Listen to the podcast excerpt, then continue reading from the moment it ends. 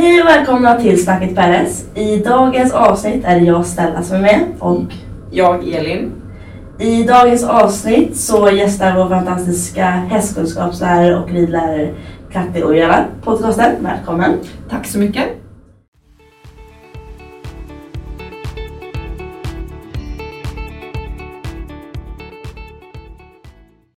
Då Katti, vår första fråga. Vem är du och lite vad har du gjort? Eh, och vad jobbar du med? Varför har vi kontakt med dig och varför är du vår lärare helt enkelt? Den extremt breda frågan vi har. Ja, Då får vi se om jag kan svara på den då.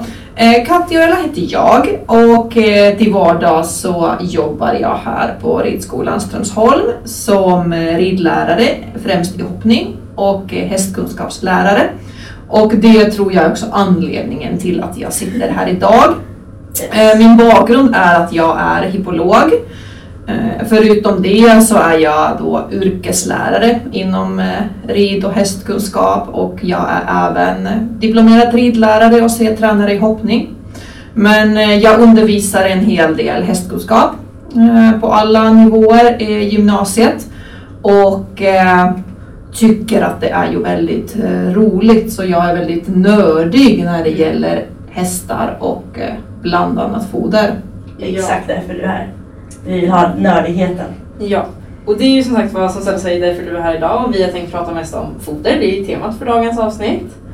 Och då börjar vi väl med första frågan. Också en bred fråga. Hur viktigt är det att göra en foderstat? Jag tycker att eh, det beror på hästen hur viktigt det är Mm. med en uträknad foderstat och det finns vissa hästar där det är jätte, jätteviktigt och det är då unghästar så att de ska kunna växa och utvecklas till friska individer och sen är det jätte, jätteviktigt för dräktiga och digivande ston. Eh, om man har hårt arbetande hästar som eh, tänks göra en fysisk topprestation, som till exempel tävlingshästar, ja då blir det ju jätteviktigt för prestationens skull. Och själv så skulle jag välja att räkna till vilken häst som helst, för det är bara det sättet jag kan försäkra mig att näringsintaget verkligen motsvarar behovet och verkligheten. Men har man då till exempel en häst som eh, går på bete eller har helt fri tillgång till grovfoder, Mm. nej då kanske det inte blir riktigt lika viktigt. Nej. Men det är ändå vi som har valt att hålla häst på detta sätt och man kan ju säga att det är vi som väljer att hålla häst i fångenskap. Ja. Då tycker jag att vi har en skyldighet att se till att den får i sig rätta saker. Ja. Och då är det väl också min skyldighet att räkna foderstat. Men jag, jag skulle kunna liksom lite jämföra här med människor.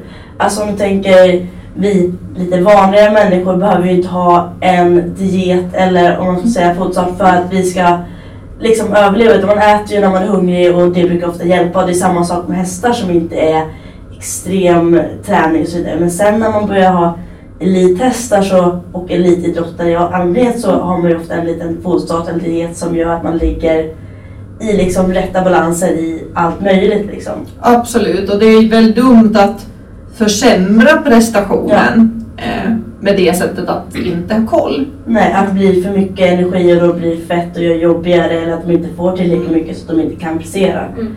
Det är ju där det, det är liksom lite mer precis. Ju bättre vi vill att de ska prestera eller måste Mm. prestera om man ska säga. Absolut. Då kan jag lite kort säga också att eh, där vi räknar en foderstat på är ju först och främst grovfodret. Eh, och det ska då vara analyserat så vi ser vilka värden vi har på det.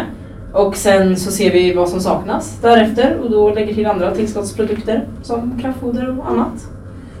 Ja, Men för det vi har ju lärt oss i din kurs är ju också alltså vikten av ett bra grovfoder är Ja. ju det vi vill ha. Alltså både för hästens naturliga del och ekonomiskt. Alltså, vi, vi vill ju inte köpa 20 olika kraftfoder och liksom strö ut och sådär.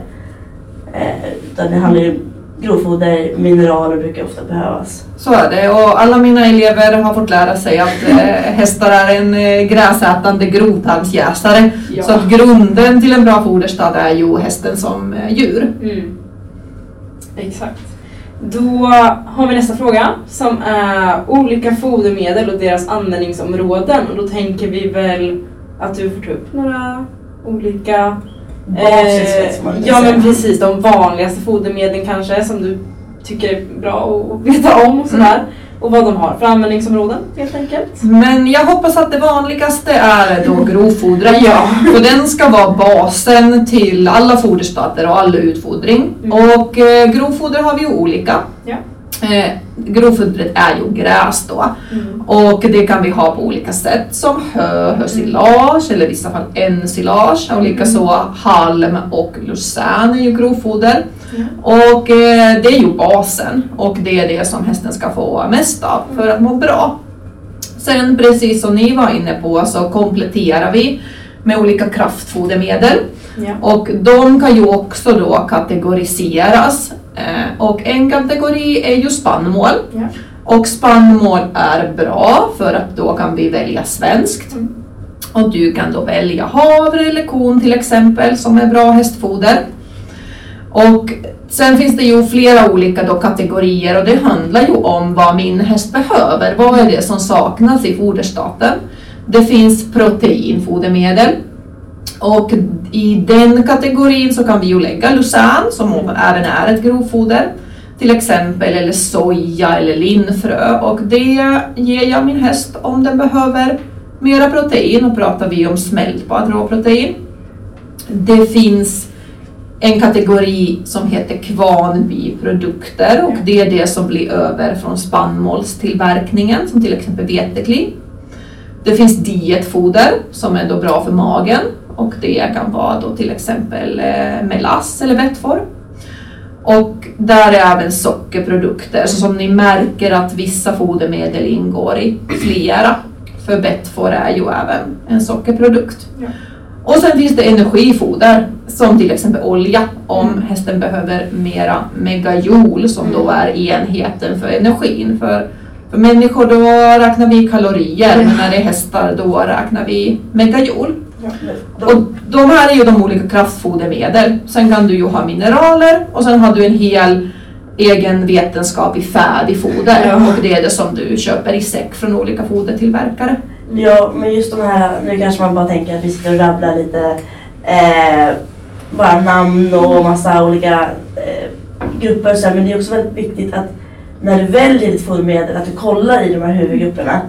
Jag vet i alla fall jättemånga gånger eh, jag har sett folk fodra med till exempel olja för att det ska vara bra för hästens mage och så vidare saker och det är ju helt fel. Att man liksom har en det är det som är så viktigt när man lägger till i sin foderstart. Att man liksom verkligen vet varför ger jag det här. Mm. Det är lite som när vi utrustar våra hästar. Varför har jag ens bakbenskydd? Ja. Och- Den behövs ju liksom inte. Ja. Och där kommer vi lite tillbaks till hur viktigt det är att räkna foderstad. Mm. För det är bara om jag har räknat och jag kan välja helt rätt. För det är då jag vet exakt vad jag behöver. Och då Ja. kan jag gå till mina kategorier och kolla om det är energi eller protein som saknas. Mm. Ja, exakt. Då behöver man inte bara lägga till en massa olja om man vet att hästen redan har tillräckligt mycket energi. Eller om man behöver det. Alltså, det är som du sa en väldigt bra energikälla. Mm. En grund där är också att man har någon slags grundkunskap om hästens fodersmältning och eh, hur den fungerar. För har man ingen aning om hur det fungerar vet man inte heller hur man ska påverka och vad som behöver läggas till tas bort. Och framförallt om man då pratar om hur magen fungerar och man har en häst som har mer problem med magen till exempel. Ja. Men vi pratade ju lite jättesnabbt om mineraler och eh, det är ju just den här kvoten som vi är ute efter. Eh, den kan du också gärna förklara lite mer om för den är något som jag tror att inte många tänker på när man bara eh, ger mineraler. Man bara ger en, en skopa. Varför? Mm. Liksom. Ja men precis, för det finns ju eh, olika mineraler som hästen behöver Ja. och i en vanlig foderstat så brukar vi ju räkna kalcium, fosfor, magnesium och sen så räknar vi även selen. Eh, Eh, och kvoten som Stella pratade om det är ju kvoten mellan kalcium och fosfor som är två mineraler som måste vara i rätt förhållande till varandra för annars har man för mycket av det ena så kan den ju hämma upptagningen av det andra. Och kan hästen inte ta upp kalcium eh, så försämrar den ju skelettet så det blir ju väldigt Stor. ja, det, det blir en stor påverkan på det. Mm. Och så är det ju. Ehm, det är svårt att hålla koll på kvoten om man inte har räknat på det. Ja, Nej. verkligen. Då har man ju ingen aning om Nej. fodret innehåller eller vad det ska ligga på och så- och så vidare. Jag tror ingen direkt vill ha sköra ben på sin häst liksom. Det är Nej. extremt viktigt. Och som du sa förut då så är det ju kanske extra viktigt för framförallt unghästar när de växer. Absolut. Och för digivande eller dräktiga ston Ja. eftersom att de producerar en ny födunge helt He- enkelt. Helt rätt. Ja. Och man kan väl tänka att selen där är väl också kanske viktigast hos stot. Eh, ett givande eller dräktigt stot. Eh, då går vi vidare till nästa fråga. Vilket tycker du är det mest underskattade fodermedlet och varför? Det här är väl en fråga som i alla fall jag tycker är ganska intressant för att det finns nog ganska många fodermedel som man egentligen inte tänker på och vad de används till. Jag tror att eh, många råvaror är underskattade för att vi väldigt gärna väljer färdigfoder. Och det är inget fel med färdigfoder för sig. Eh, för om man då väljer svenskt, alltså Mm. färdigfoder är ju sådana som du köper i säck eller burk från foderföretag. De har oftast en väldigt god hygienisk kvalitet och du får en exakt innehållsförteckning, Mm. du vet vad du får. Men det är inte alltid lika bra för plånboken för att du köper mycket mer än vad du egentligen behöver. Som till exempel eh, kan jag tänka att havre kan vara väldigt underskattad. För det är en jättebra hästfoder. Eh, det är en bra källa av energi. Du får megajoule i det. Och om du då bara behöver energi, då kanske du inte behöver ge en skopa av ett färdigfoder där du även får massa annat och som kostar pengar. Eh, Likaså till exempel foderjäst som är bra för hästens tarmflora så är det en väldigt bra grundprodukt istället för att köpa en burk eh, från hyllan.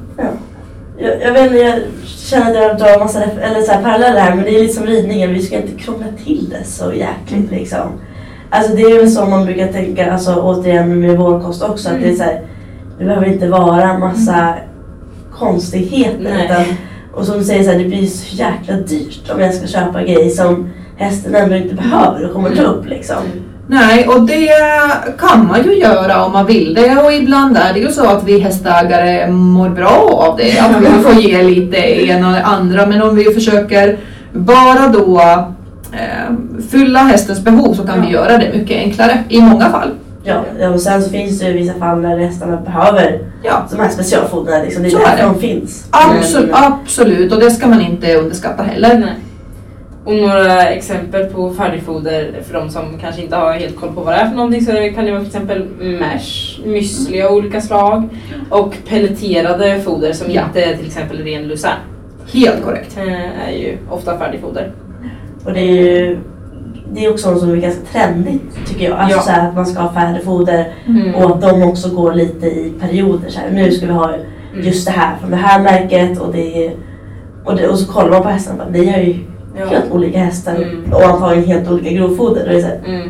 hur kan ni ge samma mat? Ja, liksom? jag, vet, jag har ett exempel på det som var för ett par år sedan så var det en väldigt stor eh, hoppryttare i Sverige som gav sina, eller gjorde reklam för och gav sina hästar elektrolyter.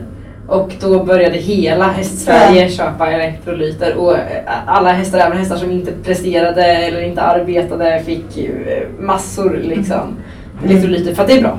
Här liksom. Ja men sånt och så här, Eh, senor och grejer ja. liksom. Och så, så ser man en hobbyryttare liksom. Och bara, det, det är säkert jättebra men jag tror inte att det är, jätte... Och det får vi komma ihåg att det är en hel bransch Ja. eh, med olika tillskott och Mm. foder. Gud ja. Och det är klart det också är så att, att eh, foderföretagarna tjänar ju pengar på att vi ger våra hästar extra foder. Eh, och det är ju en stor del i det hela också, eh, tänker jag. Mycket reklam och sånt och man tycker att åh det här ser jättebra ut. Ja men och det, är ju inte- det är inte så att de säljer så här, ja den här kommer hjälpa lite grann med någonting som du kanske inte märker utan det är Nej. liksom stora rubriker. Hästarna kommer hålla i tio år till och de Ja. kommer inte ha ont någonsin igen. Alltså Mm. jag vet ju bara själv, jag är lite träningsintresserad som Mm. mig själv och då är det så här, ibland så går det i perioder så här. Jag äter så många tillskott. Det är magnesium och det är D-vitamin och det är... Och, och i början, för mig var det också att jag inte riktigt visste varför jag åt det. Alltså Nej. så, då kan man inte heller riktigt se någon, förbä- alltså, någon Nej, utveckling nej. eller liksom, eh, res- resultat av vad man Ja. äter. Så man måste liksom läsa på lite och Ja. se så här, hur mycket ska jag äta, varför ska jag äta det? Mm, jag, kan, jag kan tänka att det lätt blir placeboeffekt på det också. Jättemycket. Både på sig själv men också när man ger hästarna det. Att det till exempel att nu ska det hjälpa med det här så då kommer det vara så här. Då Ja. är man själv redan förberedd på att ha en häst som ska agera på ett visst sätt eller vara lite annorlunda ifrån gårdagen. Och då när man själv beter sig på ett annat vis kommer hästen antagligen också reagera på ett annat Och sätt. ibland är den placeboeffekten bra, Ja, för vi alla absolut. vet att eh, det sägs att hästarna kan bli heta av havre. Ja. Än så länge vet vi inte riktigt hur sant det är. Men om jag som hästägare upplever det, om min häst är lugnare när jag fodrar den med kon, då är det väl jättebra att fodra med kon. Ja, oavsett är det sant eller inte. Ja. Det, det är så roligt just den här placeboeffekten. Eh, jag vet inte om det var en fråga, men jag tänker ta upp det nu i alla fall. Jag tänkte Mm. passa det. Men det här med att jag ska tävla, jag vill att hästen ska ha det här sista liksom. Och ge en hink havre liksom innan man går in på banan för nu jäklar kör vi. Och det, för vi som har läst lite om fodersmältningen Mm. vet att det tar ju inte en kvart för hästen att liksom tugga i sig det här och få in det liksom i blodet och musklerna utan det har ju en process. Ja.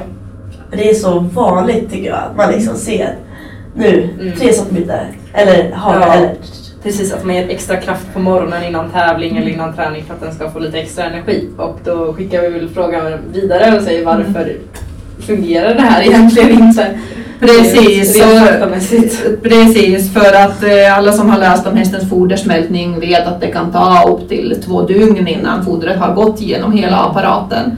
Så då kan det ju vara så att den där energin från grovtarmen kommer först 36 timmar senare. Så det är lite sent att ge det samma morgon. Då behöver man fundera på eh, att komma åt en snabbare energi än en skopa kraftfoder. Ja. ja. Men återigen placebo Ja, och tävlingsbana brukar också ge lite extra energi så det Ja, men. Så är det. ja. Som sagt var, så man, man, även om all fakta inte alltid stämmer så gör det som fungerar för en själv. Vi sitter ju inte här och pratar och säger vad man ska och inte ska göra utan det här är bara ett, ett avsnitt om foder som vi tycker är kul att prata om och det är intressant. Liksom. Ja, verkligen. Eh, men Katti, vad tror du är det vanligaste felet som görs gällande foder? Jag tror eh, att bland de vanligaste felen är att man inte har koll på vad man fodrar med. Och det kanske börjar från att man inte vet hur man läser en grovfoderanalys eller att man helt saknar en. Mm. Eh, och eh, man har inte räknat foderstat och då fodrar man med det kraftfodret som finns i stallet. För många gånger är det så att i våra stallhurar så ingår det visst med grovfoder och något kraftfoder. Mm. Eh, och för att undvika det här så ska vi ju tänka på att det finns jättemånga som man kan ta hjälp av. För känner man någon som har gått på ridsportgymnasiet Ja. så har de lärt sig en hel del om foder och fodersmältning. Man kanske känner en hippolog som har läst då ytterligare om foder. Och så finns det även jätteduktiga foderrådgivare på olika företagen. Ja. Så lite det här att ta hjälp med det som man inte kan själv. Jag kan absolut inte allt. Då går jag alltid till våran eh, huvudlärare i hästkunskap som är Linda Kjellberg som kan allt om foder. Ja. Och då brukar jag gå med veckans foderfråga för man lär sig något nytt hela tiden. Så att kanske det är liksom okunskapen som blir det vanligaste felet. Ja. Men det är ju någonting som är ganska vanligt och just det här att man, man antingen så tänker man inte på att fråga för att man inte vet att man gör fel eller att man inte kan. Mm. Men det gäller ju också att fråga. Ja, jag Alltså- tror också det finns en stor stolthet i det framförallt Mm. hos hobbyryttare och kanske ungdomar som har sin första ponny eller sin första storhäst och man har sett att så här ska man göra men vet egentligen inte varför. Och att det då ibland bara svälja sin stolthet för sin hästs bästa och Ja. våga fråga fast frågan är aldrig fel. Ja, Frågan är alltid fri. Så är det och det Eh. finns inga dumma frågor. Nej. Och jag tror också att de flesta blir nog snarare glada över att få en fråga om foder för att man då kanske känner att man har en tillit till den personen eller så och eh, att om man inte vet det själv så kommer man antagligen ta reda på det och skicka frågan vidare. Mm.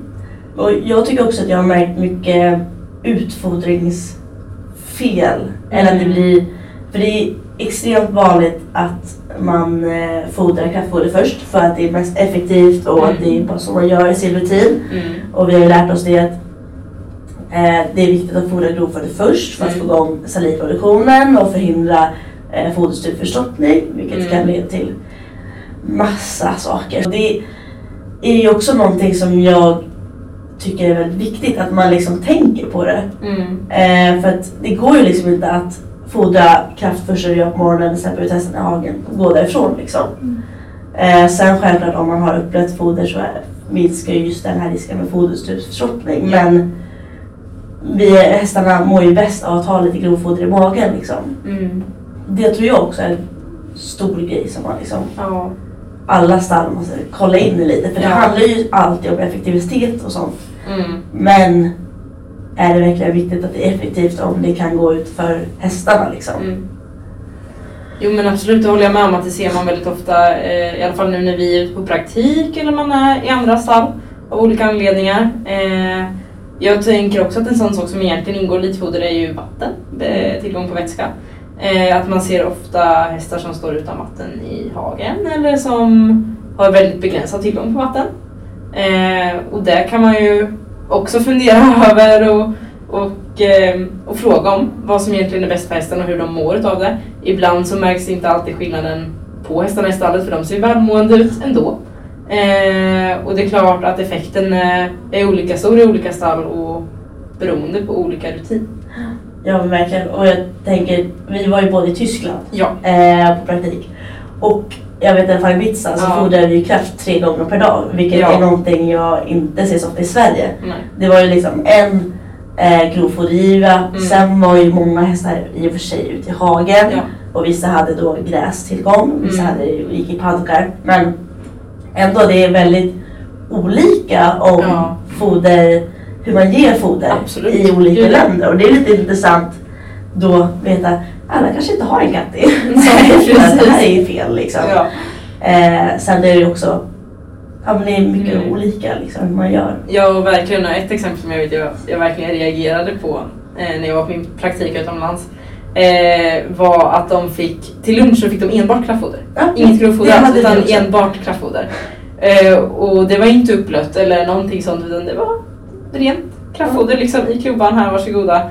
Eh, och vad jag märkte så tycker jag också, nu kanske det är något som inte syns på alla ställen, men att det ökade också stressnivån väldigt mycket i stallet. Ja. Att hästarna, för så fort man kom med kraftfodervagnen så var de väldigt på. Det bankades i väggar och det slogs och det, de hoppade runt i boxarna för att det fanns liksom inget att tugga på redan. Nej. Eh, och För de stod inte på halmen och sånt där. Nej precis. Nej. Eh, och då, ja, då blir det ökade stress på väldigt många sätt vilket inte heller är bra för Nej, det där är en jätteviktig aspekt, att Mm. man också ser hästarna eh, ur beteendesynpunkt. För det där är väl jättevanligt att det händer att Mm. hästarna blir stressade av det. Mm. Och också man behöver en viss kunskap för att kunna reagera på det Ja. och se det. Mm. Men det är ju samma sak på typ så här ridskolan som vi var ute på nu. Mm.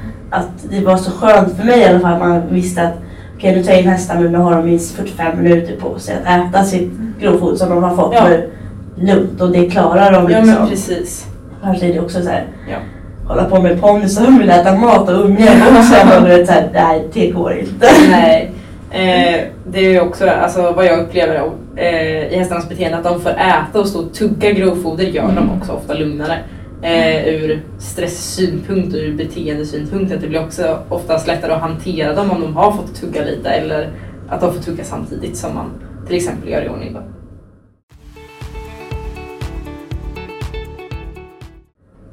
Då går vi vidare med lite frågor från Instagram. Vi la ju ut en liten frågelåda eh, där man kunde ställa frågor till dig. Och då eh, en av de frågorna som har kommit in är Hjälper magnesium för att minska stress hos hästar?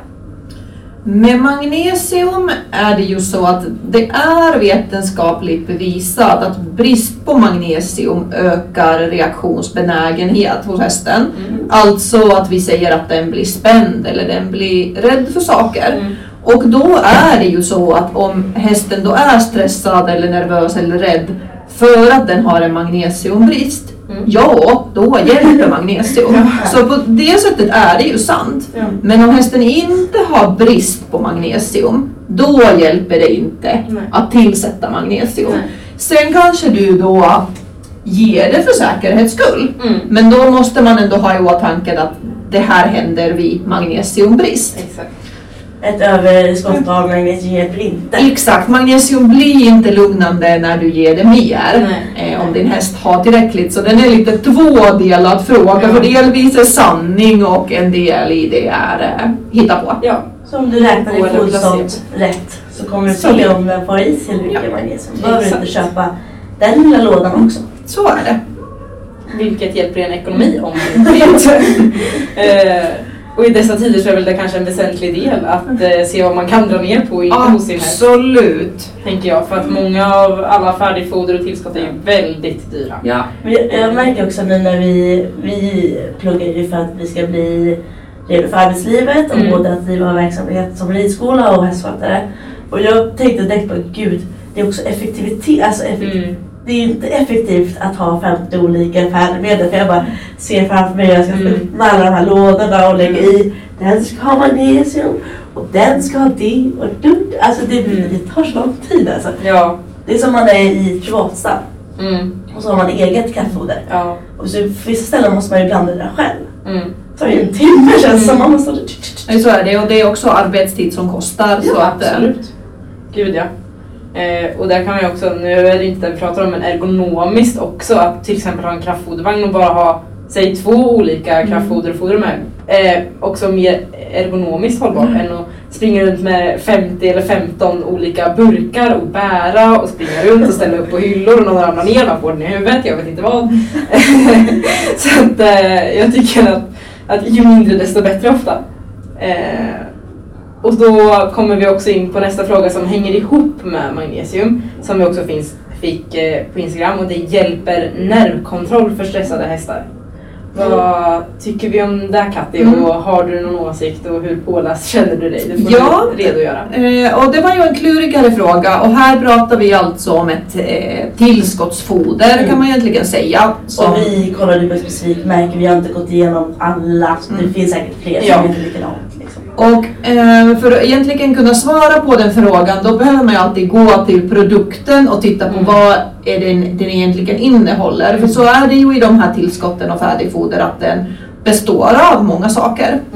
Och då så tittade vi på en sådan produkt och då innehåller den då bland annat eh, nå- något spannmål och lite lucern och sen innehåller den ju då magnesium. Mm. Eh, och då tänker jag att ja, svaret blir egentligen som på frågan innan Mm. i och med att den bestod mest av magnesium. Ja. Ja, den kanske hjälper om hästen har magnesiumbrist. Yes. Eh, annars så skulle jag personligen inte tro lika mycket på att den har den här lugnande effekten. Mm. Men sen är jag absolut inte expert på just Nej. det. Men det kanske är mitt tips alltid när man funderar på men hjälper den här mot det ena eller andra att man går till innehållsförteckningen och så tittar man på vad innehåller det här egentligen?